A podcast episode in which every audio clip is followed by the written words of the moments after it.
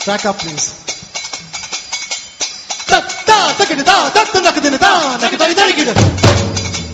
Hello and da, da, welcome to da, da. Episode number 196. I'm your host Aditya and along with me I have Abhishek.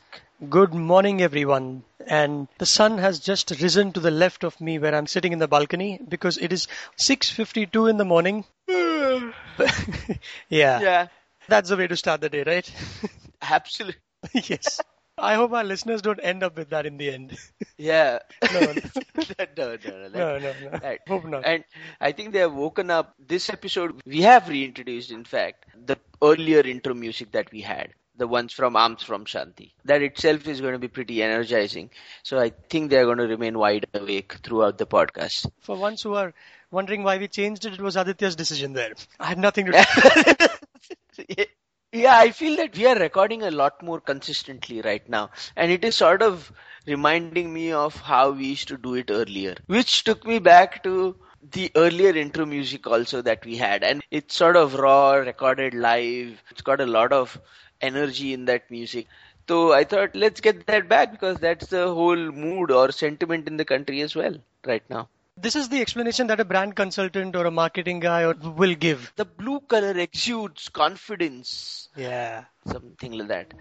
It was by Uday Benegal, one of the pioneers, I think, from the first people in India who got rock scene going in India. Isn't that right? I think they, they were the Indus Creed was the first rock band from India. That's the music that we are playing, the first 20 seconds. That's the one recorded live of a song called Super Bowl. And the tabla in it is being played by Zakir Hussain's cousin. I forgot his name. I've seen them perform live in New York City. And they get you going. They get you going. And long ago, for listeners who are wondering who Uday Benegal is, the young ones who might not have been born and want to listen and want to want to know a thing or two, Aditya had interviewed him many many years back. You can Google that up on Indicast and find out how the debutant rock band got going in India during the time when music was well during the Doordarshan days. Absolutely. So check that out. Check that out. I think you will like it. They have an Indian vibe in their music. You will really like it. And you should listen to Kashmakash is my favorite song from them. And then there is English rendition of Kashmakash, which is even better and which is titled Varanasi Trail. So all you Modi fans out there, you know, there is another reason for you to listen.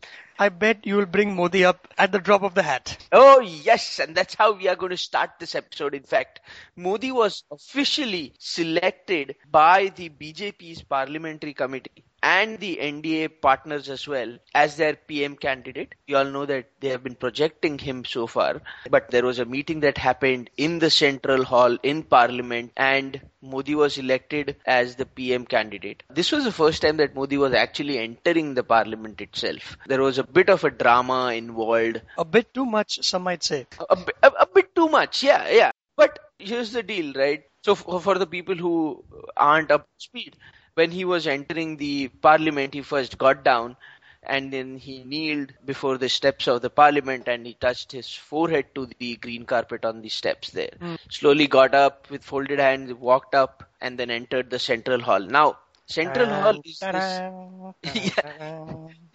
Yeah. And mind you that Central Hall is the same place where Pandit Nehru delivered his first speech after independence at this midnight hour. That speech is given in Central Hall. So there is a lot of historical significance attached to the Central Hall. And it is not very often that party meetings happen in that hall. One of the reasons was that to accommodate so many people winning MPs, that was one of the places that was available. That doesn't end there. He goes on and delivers a very memorable speech which uh, draws applause as well as a few tears, Oh, yeah, yeah, yeah. It was a clearly thought out speech. like most things about Modi. Yeah. There were people in tears. Modi himself broke down, you said. At some level, we need that. Take a look at all the speeches done by MMS. What did we say? That he lacks emotions. All his speeches lacked emotion. The, the speech after 26 11 that happened lacked all sorts of emotions. Fair enough. All said and done, this is history being made and everybody's excited, a little euphoric, and tears. These are byproducts of it. So, And remember, right, Indians like melodrama. Indians like Irfan Khan as an actor, but they like Shah Rukh Khan so much more. And also, the people from Congress are saying that ever since he has gotten elected, he is saying all the right things. There is nothing that we can fault him so far. A few statements that he made is, I'm translating this in English, is neither I nor the BJP feel that the last governments did nothing. Every government has contributed to India's growth. I congratulate previous leaders and will take their good work forward. Then he goes on to say that I promise that when we meet in 2019, I will give the nation my report card. He said that Modi bada isliye nahi dikhta or something like that. I'm paraphrasing here. Modi bada इसलिए नहीं दिखता क्योंकि वो कद में बड़ा है पर वो बड़ा दिखता है क्योंकि पार्टी के सीनियर्स ने उसे कंधे पर बैठाया है और something so he is playing everything right right now in another hundred days, I don't think anybody will remember the speech that he gave, the rousing speech. And another six months, we would either want him out of the door or we will pat him on the back. But at the moment, he's toast of the country. But on the other hand, you would not want to be, well, you would never have wanted to be Rahul Gandhi or Sonia Gandhi in your life, but not particularly at this time. I think they, they said, alrighty then, we put our hand up and we offer to resign. And this happened in the first meeting of the Congress Working Committee. Congress CWC as they call it. CWC is the highest governing body in Congress. So they met this last Monday and they offered to resign. They rejected the resignation saying that this is not a solution to what has happened. The funny thing is that according to reports, Gandhi's actually came out stronger than they went in because most of the members got a chance to speak I think there were 32 members, 28 of them spoke. And all of them actually thanked the Gandhis for their quote unquote untiring efforts in the election on behalf of the Congress and its candidates. Yes, and they should also be thanking them for letting all its ministers take bribes worth $12 billion in the last 10 years of uh, governance. I think Dr. Manmohan Singh's government comes close to that of PV Narasimha Rao, which was considered to be the most corrupt in the early 90s. Not to say that Mr. PV Narasimha Rao did anything, but according to the statistics, inflation adjusted scam rates, that was the highest. But I think this government comes close. Oh, yeah. And the main reasons that Mrs. Gandhi observed for the loss is aggressive, quote aggressive and polarizing campaign by the opponents, backed by unlimited resources and a hostile media. See, this is exactly why their resignation should be accepted. They're in denial. Yeah, exactly. Forget about being gracious winners, they're in denial, yeah. Ah, sorry, Yeah, gracious yeah, losers. losers. rather. Yeah, It's just that the Gandhis can't do no wrong right now or ever. And while all these things are happening, SP, that is Mulayam Singh Yadav's Samajwadi Party, has sacked 36 leaders as high as Minister of States in the state government for the failure of his party. They won only five seats. Mayawati, who didn't win any seats, who earlier had 20 Lok Sabha seat, has dismantled her entire party organization. She has dissolved all assembly, district, state level committees of the party and is going to reform now. So everyone else is at fault but themselves. And Kejriwal is, is in his own planet right now. What is he up to? Oh, haven't you been following the news? Go ahead. No, no. yeah, Kejriwal is Kejriwal is like Vinod Kambli. no, come on. He is the Vinod Kambli of politics. No, he's better no, than he- that. Come on. He's he's probably Ian Botham waiting to happen. Yesterday, he comes out and says that he is now going to conduct sabhas across Delhi to say sorry for resigning from the Delhi government the way they did. So they are going to conduct sorry sabhas all over.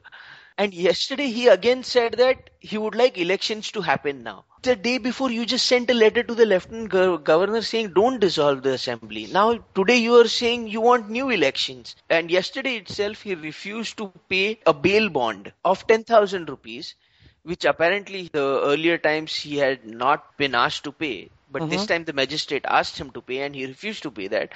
So he went to Tihar jail and he didn't pay that on grounds of principles. Now what principles? Legal orders are not matters of principle.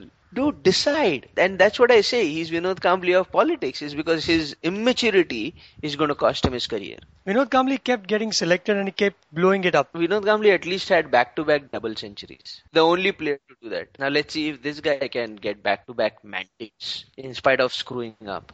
And we thought Indian elections were over. No, they're just the beginning. Just the beginning.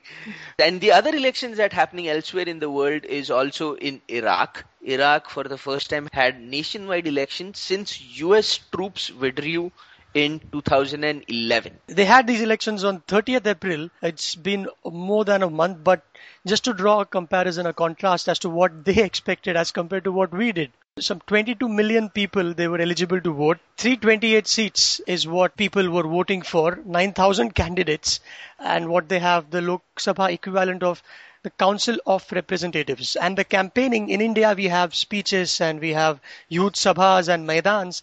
There, Iraqi military helicopters drop leaflets urging people to vote. And the, one of the people on the street said, well, he was very dismayed with this. And he said, in Saddam's time, they used to drop money from helicopters on national holidays.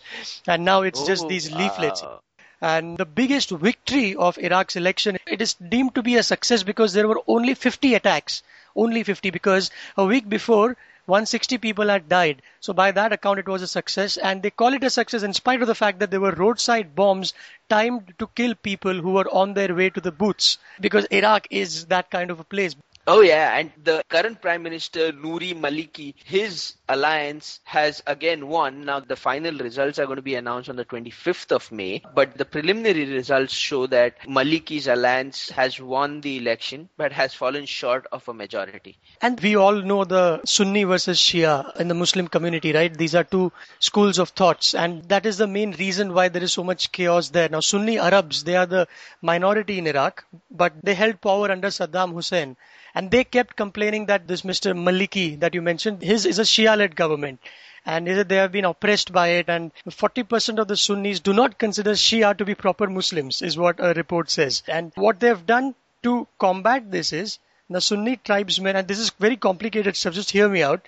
Sunnis, they created a group called Jihadist Islamist State in Iraq, that is ISIS, that was established during the early years of the Iraq War, and they joined forces with Al Qaeda.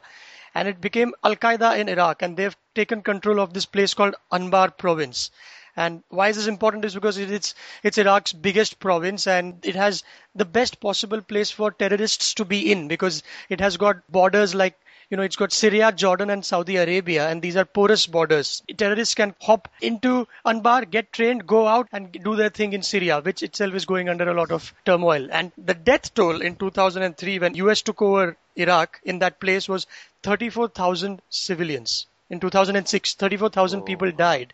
The number that I got from Al Jazeera was that since January, around 1,000 people are believed to have been killed every month, and this number actually excludes Anbar province. But the irony, of course, is that the Iraq government has security force of 9 lakh 30,000. That's the size. 9 lakh 30,000 people form the security force in Iraq, and there are just 12,000 fighters of the ISIS. But they have the control of the most important part of Iraq, the, the Anbar province. They also say that since US has withdrawn its troop, it has a lot less influence now, on ground influence. And so there are other people, other countries who are coming in and playing a bigger role in creating this instability in Iraq. But the American government still, right now, they are providing arms and ammunition to Iraq. There is something called as air to ground Hellfire missiles, which are meant to hit the ISIS camps in the Anbar province. Now, that is a place where fighters go to and fro between Iraq and Syria. There is something called as Apache helicopters that USA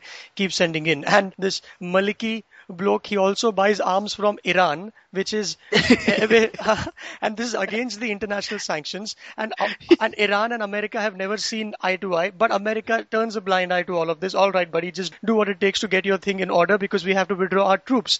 And why does Maliki do it? Because he accuses, he looks at Saudi Arabia and Qatar and he says, look, these guys are funding the Sunni terrorists in my country and uh, that's why I need to do this. And Saudi Arabia and Qatar says that, look, he's a puppet of Iran. And America says, hey, hang on, don't say that. We are helping them out. Iran might be doing it covertly, but don't ask us about that. And this, all this, we, we're joking about it, but all this is important because 9,000 Iraqis were killed last year. You said 1,000, you Every gave, month. gave a figure of, yeah, and apparently 2,000 in Baghdad itself, where the polling did happen successfully because nobody was allowed in. Kids were playing football on the streets, which are generally blown up. People die in Iraq when they go out to buy fruit, vegetables. 25th is when you said the election results will be, but what a contrast to that of India. Absolutely. The mood is completely the opposite. It just seems to be a completely messed up situation, right? I mean, if we believe that India Pakistan relations are strained and difficult to solve, try reading history of this region. And we uh, know very little about it. Imagine what the real deal will be. But what there is one one author, Aditya, who has taken advantage of all of this. He's advantage meaning in a good way. He's written a book called Frankenstein in Baghdad. You remember that story about the, the Frankenstein where there is a guy who makes this monster and he goes on a killing spree. So this is the story of a man. The protagonist stitches together torn and dismembered body parts from bomb blasts of people lying on the street and he creates one person out of it and that guy goes and avenges the death of all the men who killed the men who perpetrated this crime. That sounds like a perfect movie script. He got $50,000 for it and his book will be translated in English for sure and the award that he got was the Iraqi equivalent of the Booker Prize. Well, at least there is something equivalent of a Booker Prize in Iraq. And in other international news, the former Israeli Prime Minister Ehud Olmert has been arrested and is set to go to jail. Why are we covering this? Is because a former prime minister of a country can be sent behind bars by the court in that country because that guy took a bribe of one lakh forty-five thousand dollars back in the days when he was a mayor of a small town. You don't do that in Israel, apparently. Uh, th- that is, and he was ordered to pay a fine of two ninety thousand dollars. He had been convicted of taking bribe from real estate developers, and he was a mayor of Jerusalem, and that was more than a decade ago. If he goes to prison, he will be the first uh, Israeli prime minister ever to serve jail time.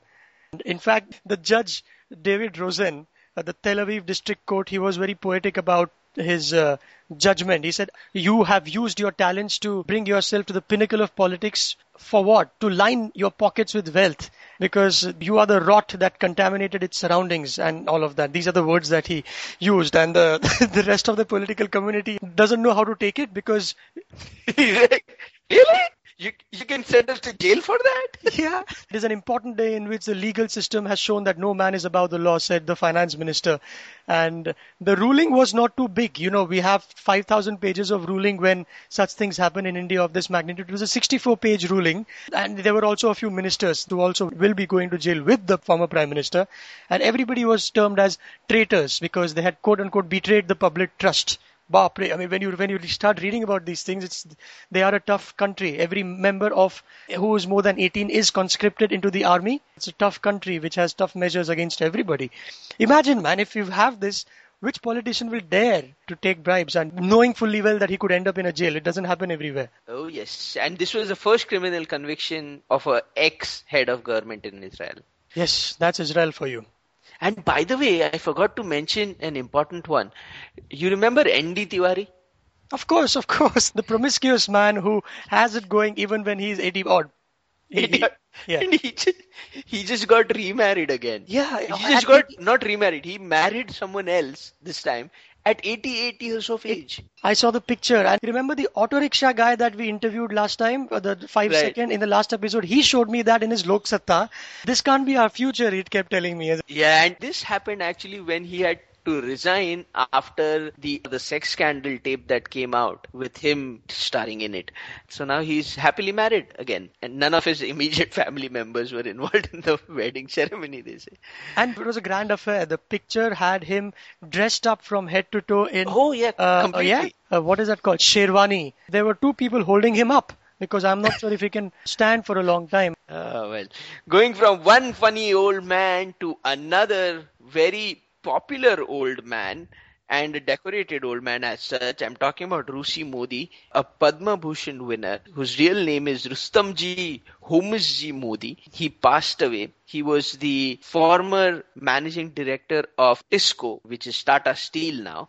He passed away recently, and of course, he was known as a very empathetic leader, and he is the one who is actually known to have brought in human resource management as a core focus of any company in India.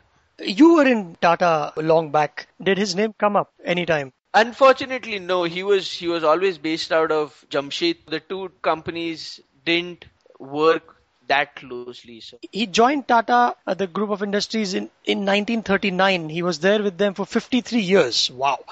absolutely. So he joined in 1939. Then he was promoted to position of director of personnel in 1953. Then director of raw materials in 1965. 1970 appointed as director of operations and joint managing director in 1972 and managing director in 1974.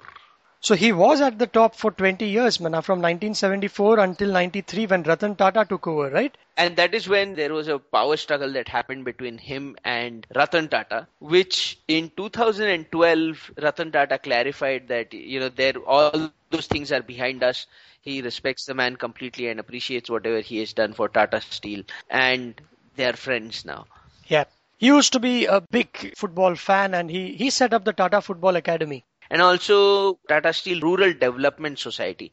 And it is said that those are the foundations of CSR in India. In 1994, he was also appointed as the joint chairman of Air India and Indian Airlines to try and bring it up again. But then he just couldn't get along with politicians and bureaucrats, and he Yeah. later resigned in two years. He also tried contesting Lok Sabha elections as an independent candidate, but he lost. This happened in 1999 and was often seen in Hawaiian print bush shirts. Yes, the pictures everywhere, Google Images or every obituary that has it has. He he seemed like a man who loved he lo- loved his life. Oh yeah, he had a big bungalow which was assigned to him as the managing director. He later on purchased that bungalow, had a Land Rover and a Mercedes in Jamshedpur. So he he liked to live life. Nothing wrong with it. Absolutely. Let's talk about the big story that was uh, about Alphonso mangoes being banned by the EU. This ban came into place because 207 Indian consignments of fruits and vegetables were found to be contaminated by pests. It happened last year, so this year they have banned the imports of Alphonso mangoes. Import ban will last until December 2015, and they say that we've given you adequate warnings since 2010. This has been happening, and uh, we did a follow-up inspection in 2013. Nothing happened since. So the European Union said that, hey, look, you know, you set your things right, and we'll buy stuff from you next year. Some of the Indians are like, we eat these. If there is a fruit fly, we just chop off that section and continue with the rest of the mango. They are expensive, 350 rupees a dozen. They were 500, but because of this EU ban, the prices have dropped. During Akshay Tritiya, about three weeks back, two lakh boxes of Alphonso mangoes were lying in excess at the Vashi wholesale market, and you compare that with 60,000 boxes a fortnight before the ban was announced. Oh wow. Apparently, only 5% of the total amount of fresh fruits that are exported to the EU come from India. So it's not a big deal, is what the UK Department of Environment is trying to say. But then, Alphonso mangoes is one of those important things that Indian expats in the UK wait for. And hence, the British Indian Labour MP, Keith Vaz, along with mango retailers and importers, they delivered two boxes of Alphonso mangoes to 10 Downing Street. And that was the last crate of Alphonso mangoes left in the UK, and he went to the Prime Minister David Cameron saying, Take these, eat them. And now tell me, now do you want to ban them? Oh man, you bet. And there are three ways to treatment of mangoes before they are made fit for consumption. The Americans go by what is called the nuclear radiation. And at Lasalgaon, we have that plant. The steps I was just reading up on how it is done. The whole crate of mangoes, they pass through a radiation chamber on a conveyor belt, and the food does not come into contact with the radioactive material, but it passes through. It's like the airport uh, scanning mechanism of goods. So I don't know. I think we've got something going wrong in there. they must be having some load shedding going on at that time. A few crates didn't go through. What is the big deal? Have a mango, man. There's another little thing that has happened in the US. The prices of limes have gone through the roof in the US from $14 a case to $100 because there is a cartel known as Knights Templars. It's a mafia gang. They have hijacked trucks en route USA from Mexico. They are extorting money from farmers. They don't want to deal in cocaine or heroin, but lime seem to be a better off option because margarita is big drink in the US. the head of Knights Templar might be the, the butt of the jokes when all the leaders of these different cartels might be getting together, right? I, I, I deal in cocaine. I deal in heroin. And then this guy goes, oranges. This cartel earns $800,000 to $1.4 million a week. Not bad, man. There are opportunities everywhere. You just have to look, man. You Just have to look. Yeah. Let's move on to Gulzar, who collected his Dada Saheb Phalke Award. He's already a, quite a Legend. you know, tech, yeah, legend. He's he's won everything, and now he's received the highest national award for a filmmaker. The man has worked with Hemant Kumar, Lakshmikandan Mohan, S.D. Burman, R.D. Burman, A.R. Rahman, Vishal Bharadwaj, and Anu Malik. Also, he's worked with uh, so many generations, man. He's worked with Bimal Roy, Hrishikesh Mukherjee as directors. He's written scripts, lyrics, directed films. He's done it all. Absolutely. And besides the uh, Phalke Award, he also has an Oscar and a Grammy Award for writing the lyrics of Jai Ho. But my favorite song of his comes in a movie called Khamoshi. Have you seen that movie, 1969, Waheeda Rehman? There is a song called Hamne dekhi hai un आंखों ki महकती khushbu. Hi hi hi. Oh, yeah, yes, seriously. You should listen to that song, man. I, I didn't know it was my favorite 10 years after until I had heard it for the first time. I had heard it when I was a kid and I said, hmm, this sounds like an interesting song. And many years later, when I could make sense of the lyrics, I said, wow, this is a beautiful song. Check it out if you can. Something might have happened. I guess so. Maybe puberty.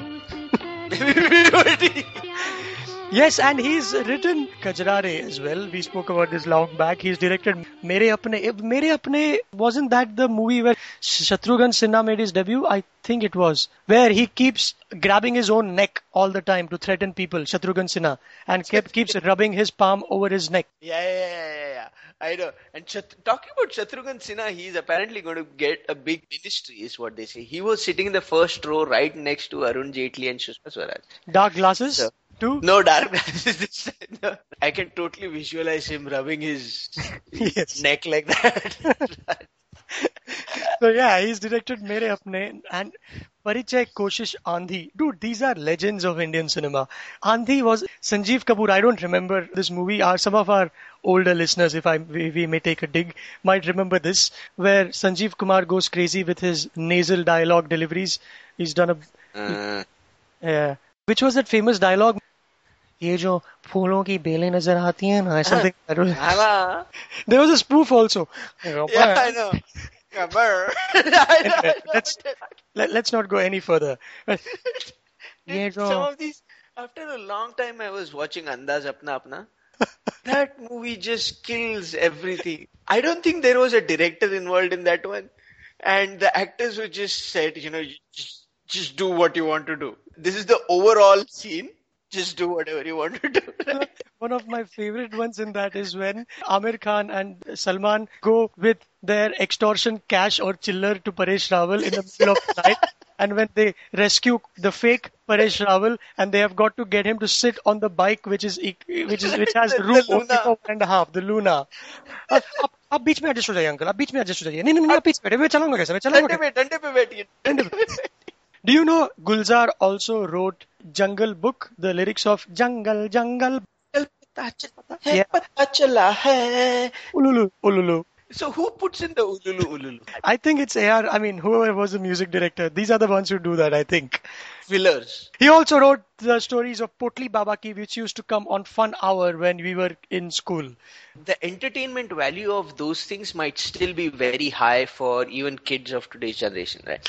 Because the reason I say that so confidently is because I was recently looking up what to gift my nephew for his third birthday. So I thought, hey, you know, what did I like when I was three years old? Amar Chitrakatha. Let me try Amar Chitrakatha. I wanted to send him books, Amar Chitrakatha books.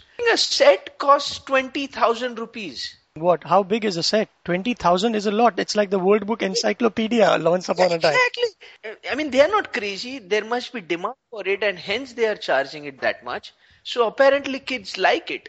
So did you end up giving him I was like, forget it. I'll give him a tent, plastic tent. He'll play for it with it. or a Shopper Stop gift voucher. Or a voucher shopper stop gift for the basket. parents? You know, you figure out what you want to buy. We don't want to think. But I think they're great. I think these were lovely, wonderful. They were not animations. What were they? Comic books. Yeah, they were children's TV series. Are there any children's TV series these days?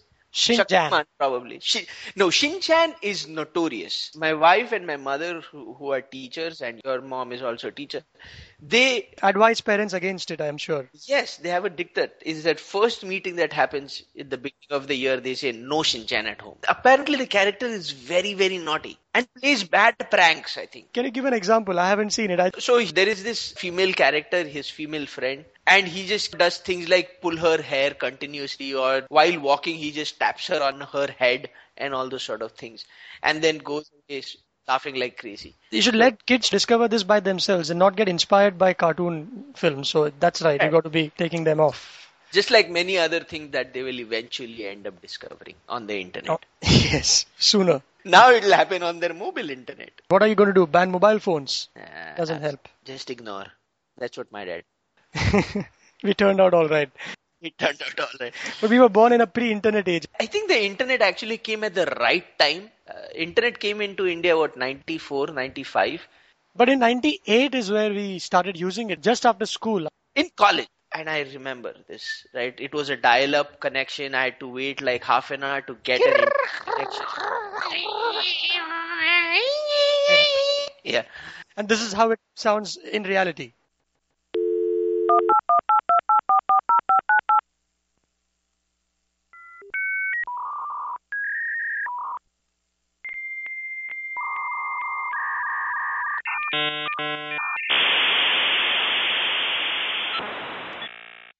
That was like music. I was used to be so happy to hear that music. And then you had to enter the password before it times out, so you had to be super quick about it. Otherwise, you'll have to redial it. Yeah. And then your parents will be stumped with a 2000 rupees bill in an era where 200 was too much. Oh, yes. I think the first bill shock that my father got was around 6,000 rupees, and Wow. that's when you knew that internet was big and we were up to no good on the internet. And I have an elder brother, right? So he had a major role to play in corrupting me or exploring me to the finer aspects in life. And I was 15. I was exploring. I was, you know. It's right after Amar Chitra Katha, you move on to exploring details on the internet. yes. Yes. Yes. Well, I think it's time to get some of the sounds that our listeners have sent in. What do you think? Absolutely. So who do we have this time? This time we have Muskan who, okay, just to give a recap about what we had done, we had asked our listeners to send us 10 second sound clips from anywhere they are in the world if they found something interesting. And Muskan has attended a wedding in Delhi and she recorded the entry of the bride. And this is how her mom reacted to it. ये photograph तो बड़ा अच्छा है ना ये अच्छा देख लो पास से शक्ल वहाँ से बेटे पास से शक्ल देख लो फिर वो निकल जाएगी Oh, that was great. Since it was a Punjabi wedding, and I've having been to a recent Punjabi wedding, it's a fairly high pitched things going on there. So her mom is saying, "ये photograph में बड़ा अच्छा आएगा." Muskan says that he had a very filmy entrance, and her mom then says, "देख लो पास से शक्ल, आजा बेटे पास से शक्ल देख लेते हैं, फिर वो निकल जाएगी." And that's it. Punjabi weddings are very atypical, is what they say. Is it? yeah, yeah. is because when the most important part of the wedding actually happens, there are five people around, probably. Everyone's having a good time somewhere at the back of a car with a lot of booze in the dic- Uh, with, on the street. yeah, Yeah. absolutely, right? And we also have Alok who sends us a little clip. He's in Gainesville, Florida, and this is at a farmer's market where Spanish music is being played. He feels like having tea, and he's telling his friend that, hey, I feel like drinking Thai tea. Listen to this. क्या कर रहा है high tea पीने का mood है क्या high tea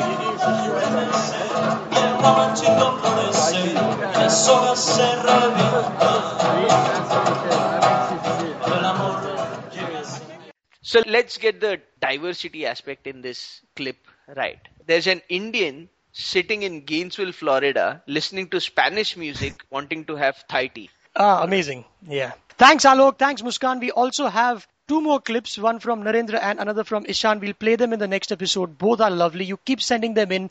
We love them at indicast at theindicast.com. Again, what are we trying to do here, Abhishek?